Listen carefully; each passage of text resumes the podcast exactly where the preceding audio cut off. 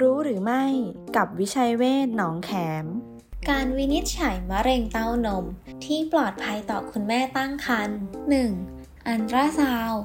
สามารถระบุได้ว่าเป็นก้อนเนื้อหรือซีสเป็นการตรวจเบื้องต้น ปลอดภัย แต่วินิจฉัยเซลล์มะเร็งไม่ได้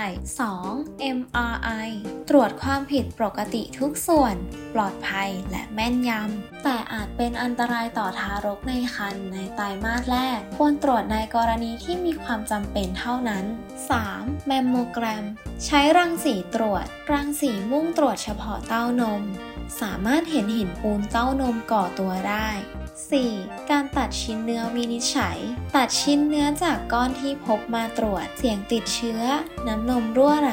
และภาวะเลือดออกมากระหว่างตรวจ 5. ตรวจค่า CA 15ขีด3เพื่อคัดกรองมะเร็งเต้านม ตรวจด้วยวิธีการเจาะเลือด เป็นการตรวจเบื้องต้น ปลอดภัยจำเป็นต้องตรวจเพิ่มเติมอย่างละเอียด และพิจารณาร่วมไปกับการตรวจอื่น ๆ รวมถึงการตรวจซ้ำเป็นระยะการรักษามะเร็งเต้านมระหว่างตั้งครรภ์ที่ปลอดภัยต่อแม่และเด็ก คือการรักษาด้วยรังสีบำบัด การทำเคมีบำบัด และการผ่าตัด